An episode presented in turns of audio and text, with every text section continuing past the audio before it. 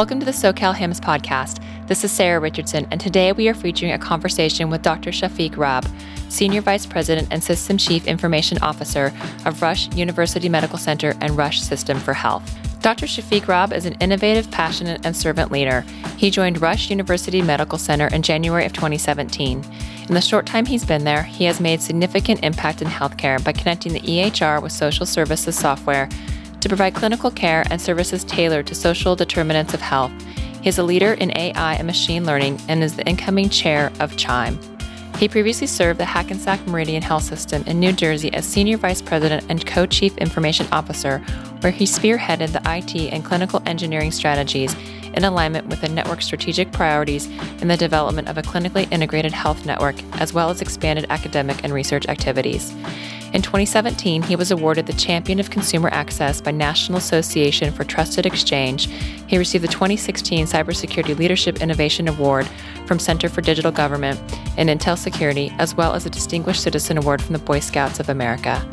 Dr. Rab is a nationally recognized inspirational and visionary health information technology executive who has been named the 2015 Innovator of the Year by Chime. Dr. Rab is an unconventionally technically savvy executive who has been named Becker's top 100 hospital CIOs to know, with a unique blend of deep technical knowledge as well as excellent information technology and healthcare leadership skills. Dr. Rab is a founding member and the former president of the New Jersey chapter of HIMSS. He is also an ONC Health IT Fellow, as well as a former board member of the Jersey Health Connect HIE, a certified healthcare chief information officer, and fellow of CHIME, and the American Health Information Management Association and the New Jersey Public Health Association.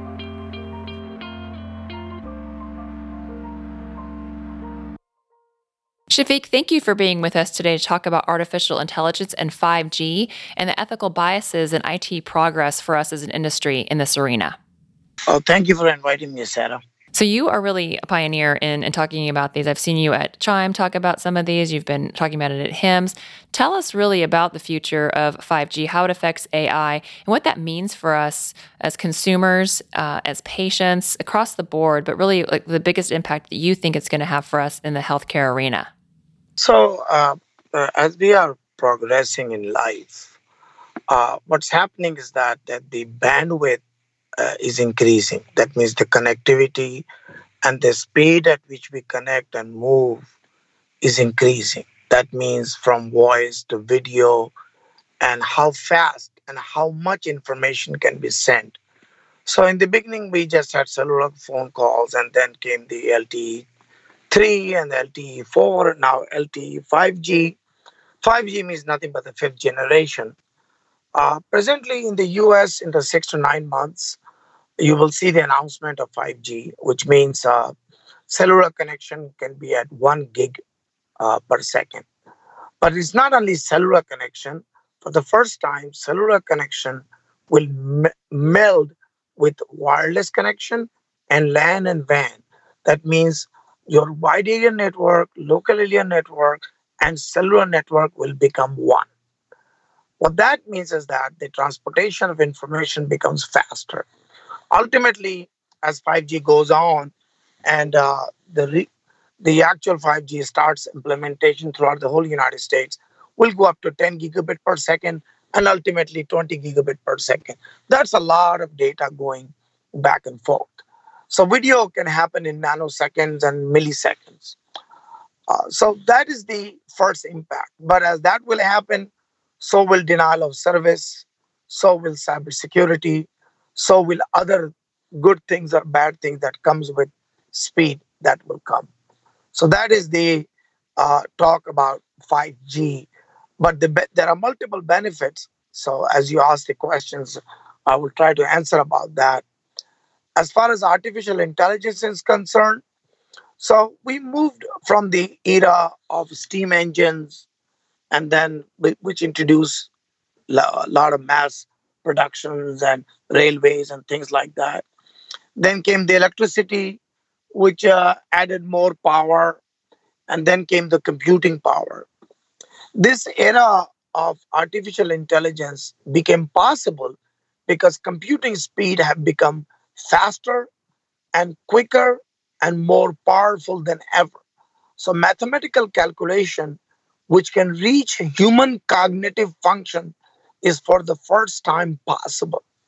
I believe by the by the year 2030 or beyond 2035, uh, machine learning and artificial intelligence for the first time will reach human cognitive level.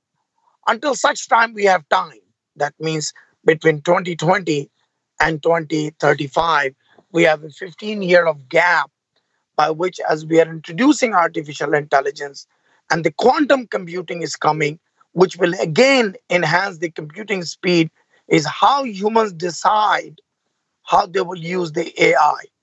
So the burden of ethics is never so far required today than it ever was. That means the the decisions that the human race will take today will totally decide the rights of humans and the rights of the machines that we produce and the robots we produce will be decided in these two decades. That is why this is so monumental. 5G will turn into 6G and speed will become instantaneous and human compute and artificial computing will become equal to human computing and then beyond. That means what 10 million humans can think together, the machine will think faster than that. I hope I framed it not in a scary way, but in a very uh, sophisticated way. I hope so.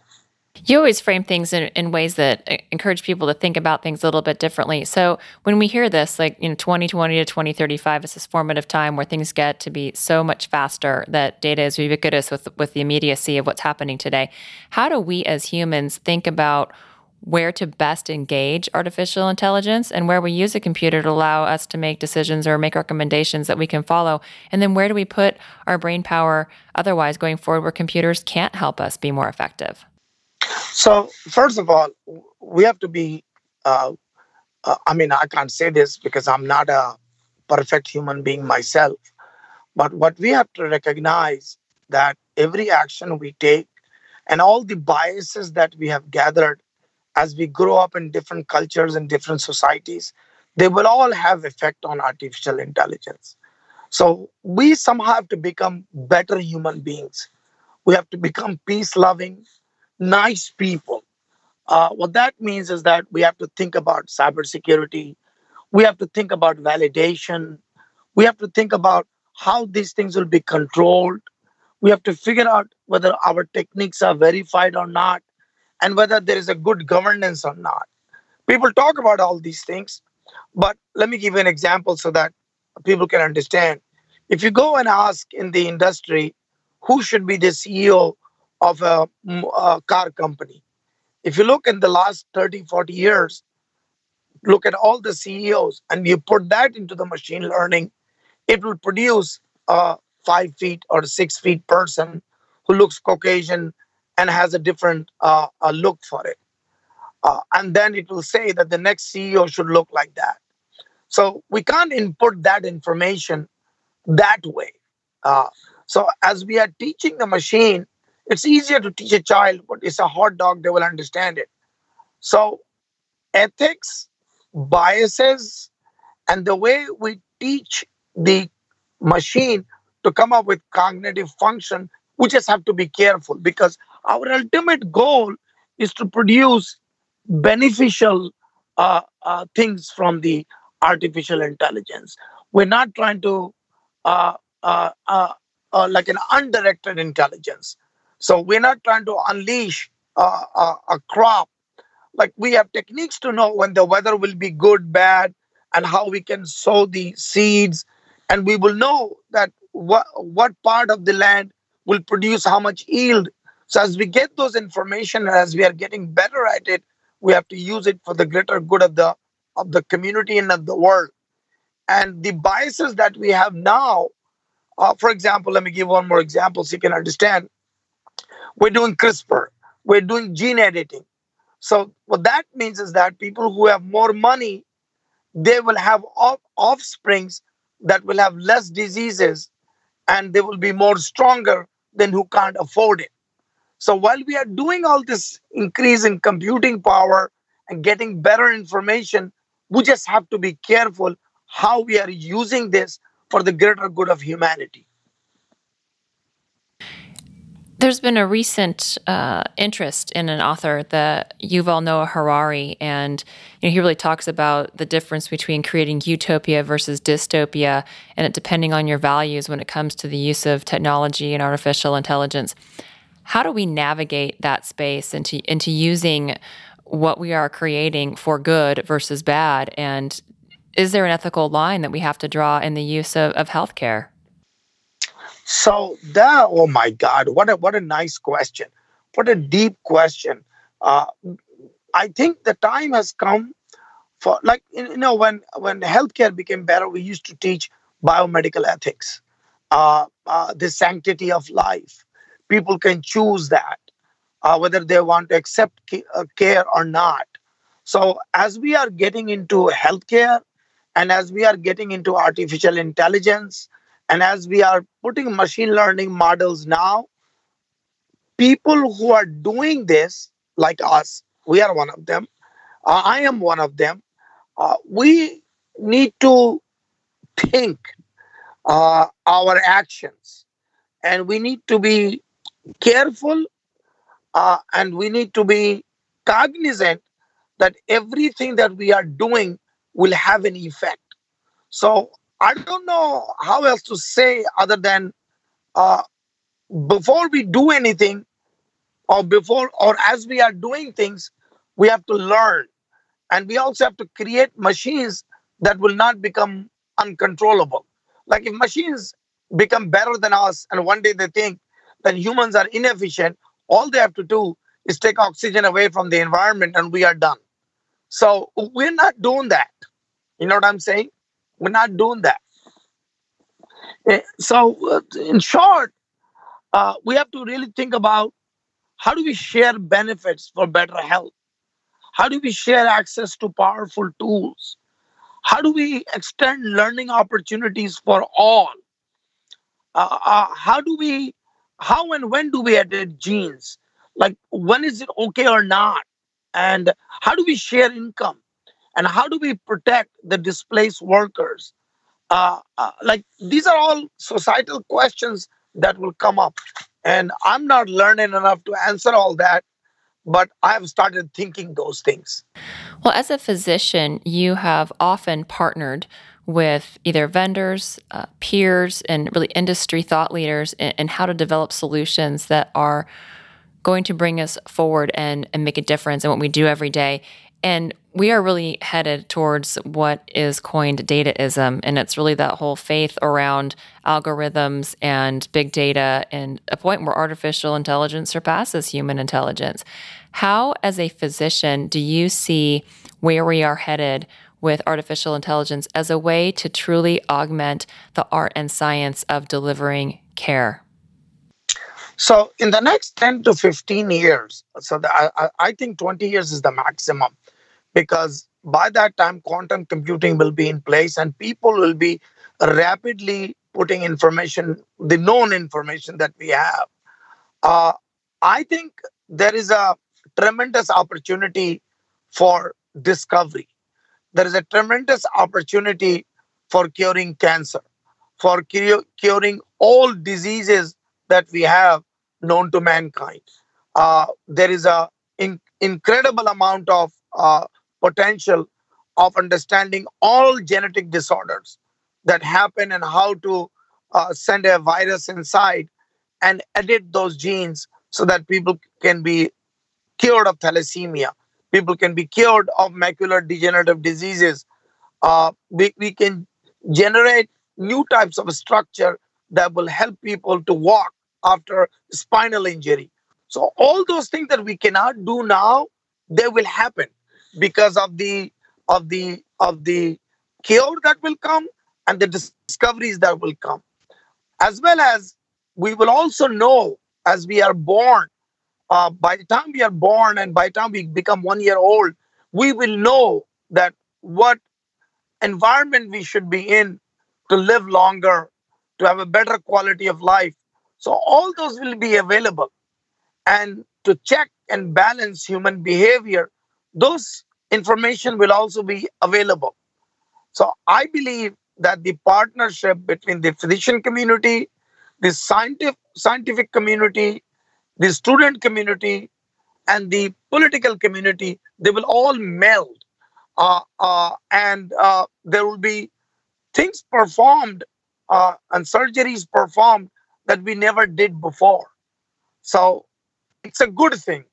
The only problem is if we turn it around and we start not understanding the context of the social, political policies, and if we somehow not share that with all, like for all of humanity, people who will be left behind, that is what I worry about because uh, I don't know. Uh, we are as uh, as humans, are we mature enough uh, uh, to to manage this new knowledge and new wisdom? Shafiq, you bring up a question for me that says, because we can, should we? You know, as we create an environment where we can live well beyond current averages, you know, some forecast 120 plus years, what is our responsibility? It's not an impossibility to believe that we can live beyond current lifespan expectations. And what can the planet actually sustain? So, the, the human bones and the human structure uh, today can sustain up to 105 years of age. Uh, I believe if we live beyond that, then we'll be living in exoskeletons so that we can move around and do things. Uh, but you're right about the planet. So by that time, in if you don't discover how to uh, run and drive faster than the present rocket system, we will not be able to find another planet to live and sustain. So that will be, oh my God, uh, uh, I don't know how to answer that, Sarah that's a very, very uh, uh, difficult question to answer. Uh, I mean, longevity everybody wants. Uh, human body, everybody wants to be strong till they're 120. Uh, I don't know how humanity will survive until as they find to live on Mars and and and and other moons of other planets it's always fun to, to ideate with you, Shafiq, and think about the, the what ifs and the and the where we're going to be in, you know, honestly, 10, 15, 20 years. But if we bring it back home for some of our listeners, and let's be honest, most of us in healthcare today are grappling with um, that final optimization of EMRs, looking for the right opportunities to bring solutions in house that augment the experience of the consumer and, and allow everybody to be more connected without actually having to go into the facilities. How do you see us being able to use 5G to do some of those basic blocking and tackling interactions with our providers and with our health systems that are integral to keeping us healthy and being able to live to, say, 125 once that's an option for us? So, this is a much simpler question, thank God, uh, because you had to make me think what's going to happen in 25 years. Uh, uh, one of the good things about LTE 5G, uh, and as forward goes to full 5G, uh, will be the ability to have access to information anywhere. That means whether you are at home, whether you are at a desert, you can have your ultrasound done, you can have even your MRI done. And it can go from one end to the other end without much latency. So that means the present picture, the present things can happen. Second, if you're opening up a clinic in rural Iowa or in rural Nebraska or in some remote hill in California, as long as you have access to a cellular LTE 5G, if it does not give you one gig, it'll at least give you 700 megabytes per second. You can open up your laptop and have access to the uh, to the medical record. You'll have access to the lab, to, to the other things, and you can also use your ophthalmoscope and your stethoscope to diagnose the person. From there, or from distance to look at a person and give a diagnosis. So that boon, that gift of of having virtual care, that gift of having care anywhere uh, is possible. Well, that possibility will enhance the electronic health record. If you wait about a year and a half to two years, by that time, ambient speech will be possible. That means a discussion between a doctor and a physician will not be a problem. They will just talk like normal people do, and it will automatically go into the EHR. The part about the interoperability and the part about the billing, we still have Medicare in the United States. We still have Medicaid. We still have commercial payers. Uh, they will have their way of getting the billing. So as long as we have this kind of billings to deal with, those will those problems will still stay. But as the care moves to the periphery, uh, which will happen, that means the uh, expense will decrease. Uh, I think so for the payers because they may not have to pay for the big building visit of the doctor. Rather, they can pay for the lesser care for outside. So, in coming back to the real life, 5G itself will provide care where you are, whenever you are, however you want it, from anyone you want it, as long as you have the insurance or the Medicare or the Medicaid possibility to pay. The only request I have for all those people is that if people cannot pay, please still allow them to have some care for the people who have nothing because they do need help too. Digital exhaustion is real, and next digital generations reach the outer limits of connectivity. Do we need solitude to mentally survive the Internet of Everything? And does it allow us to create access to care without having to be in a mega metropolis, which can exacerbate this phenomenon? So the the skeptic in me is going to say something which will haunt me for the rest of my life, but I'll try to be okay with it, and I'm going to say it nicely. As humans, we are greedy so people who want to make money and things like that, uh, it'll be hard. But as time goes by, we as humans will need solitude because we do need that moment of peace. The yoga, the meditation people, the walk, the scuba divers, the people who just go somewhere. Humans need that. So, however much money you want to make, you will still need that. As far as the care is concerned, care will reach to people. But here is the thing is the ability to pay for it. So until unless we find a way, a mechanism, whether it's the underdeveloped country or whether it's our own country of the homeless people, like who pays for it, or we find a mechanism of taking care of the most vulnerable. In a nation is considered great when it takes care of its most vulnerable. And we as humans have to become that. Only then we will succeed in our endeavor of AI. So I didn't want to say that in the beginning, but that's what I'm trying to tell you. We have to become better human beings. That is the key to all this. No, you're absolutely right. And I think about just even having conversations with people day to day and and how to go to a restaurant and you see couples sitting across from each other and they're both on their phone. And I'm like whatever happened to you know to an informal conversation or to like date night and being able to interact with one another effortlessly? And sometimes it's really hard for people to connect without their devices literally to have conversations. So I'm gonna I'm gonna throw something out there for you Shafiq. Let's just pretend it's 2030 and uh, a lot of these things that you have talked about are, are happening and we see people living well past the normal lifespan and doing so in a healthy manner so that it's not just the end of life care that is costing the most most for the healthcare industry that we're, we don't really get sick till the very very end or we can even mitigate that how how do we as a society plan for that economically i mean if really today we think about i'm going to retire when i'm you know 59 and a half 65 70 where do you see it pushing us in the ability to actually sustain our uh, economy when it comes to people living 30 years past what we plan for uh, from the Medicare and or Medicaid perspective? Man, my God. So, uh, First of all, I have to tell you that in 30 years' time, uh, people would have, uh, they will not need phones. So you will have implants and you will know already what's happening at all times.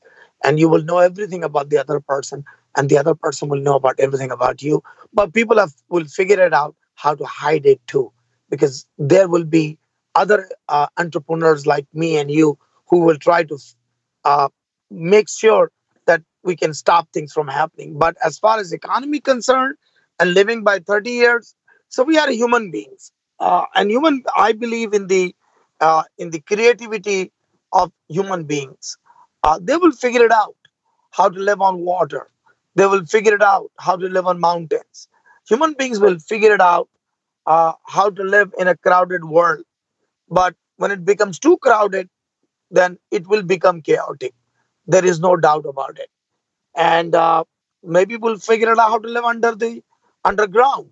So human beings will figure it out. Uh, that is one thing I can bet always on that we as the human race, we are ingenious people and we do find uh, ways of doing things. Our forefathers or our ancestors did not have a fax machine, but they did figure it out how to communicate from one end to the other end, even though they had to walk over the Bering Strait and come to North America, go to South America. So they did those things. We will overcome this one way or the other. You bring these types of thoughts and ideas to your medical centers, whether it's been at Hackensack or at Rush. Tell our listeners what you are most excited about and your ability to innovate and deliver and be an entrepreneur in the environment where you are today. So, first, I'll tell you the bad thing. When I said that we'll be using a humanoid, uh, everybody laughed about it and everybody thought that was very uncanny because uh, uh, in our culture, we're not used to seeing a robot or a humanoid being your assistant and telling you that she or he will take your blood pressure and you can stand and they, they can do simple jobs. So that's a cultural thing that we have to overcome. Uh, as far as 5G, as far as AI, so even before we did the AI part, presently we can predict in our ED who will leave without being seen. We can tell you when we give an appointment who will be the no shows. So we can do something about it.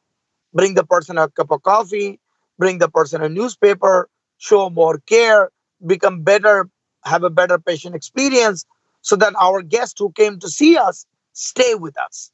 Our guests who will not show and come up with us so that we can understand their problems and their reason for not coming and perhaps we can help them overcome that.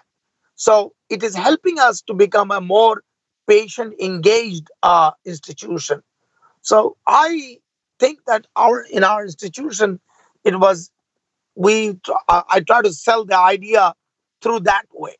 That first, of course, if the if people stay unseen, we do have an economic gain, but it does allow us to serve our patients better. So that's one way we are trying to uh, educate our senior leaders and our people in it.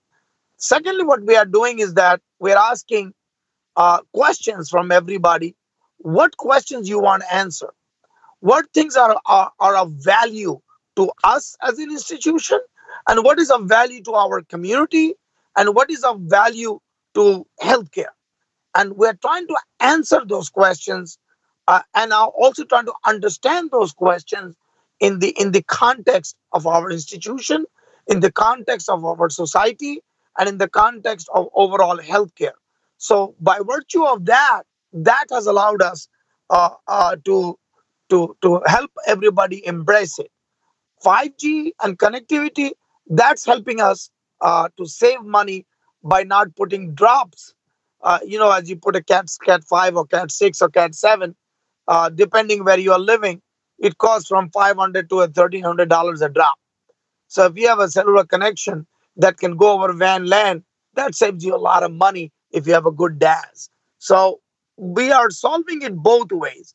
One number one thing is that we're solving it by taking care of our patients, of our community, and providing value. Second is that it is also helping us uh, save a few bucks. Shafiq, you and I have been in the industry for quite a while, and these conversations are not new to us. And there's something we like to bring up in, in really everyday conversation. For listeners or for those who are new to the industry and they're really trying to get their arms around, you know, what AI and 5G and the impact on healthcare is going to mean, what do you recommend in terms of their ability to increase and broaden their knowledge base? So, Sarah, that's a very good question.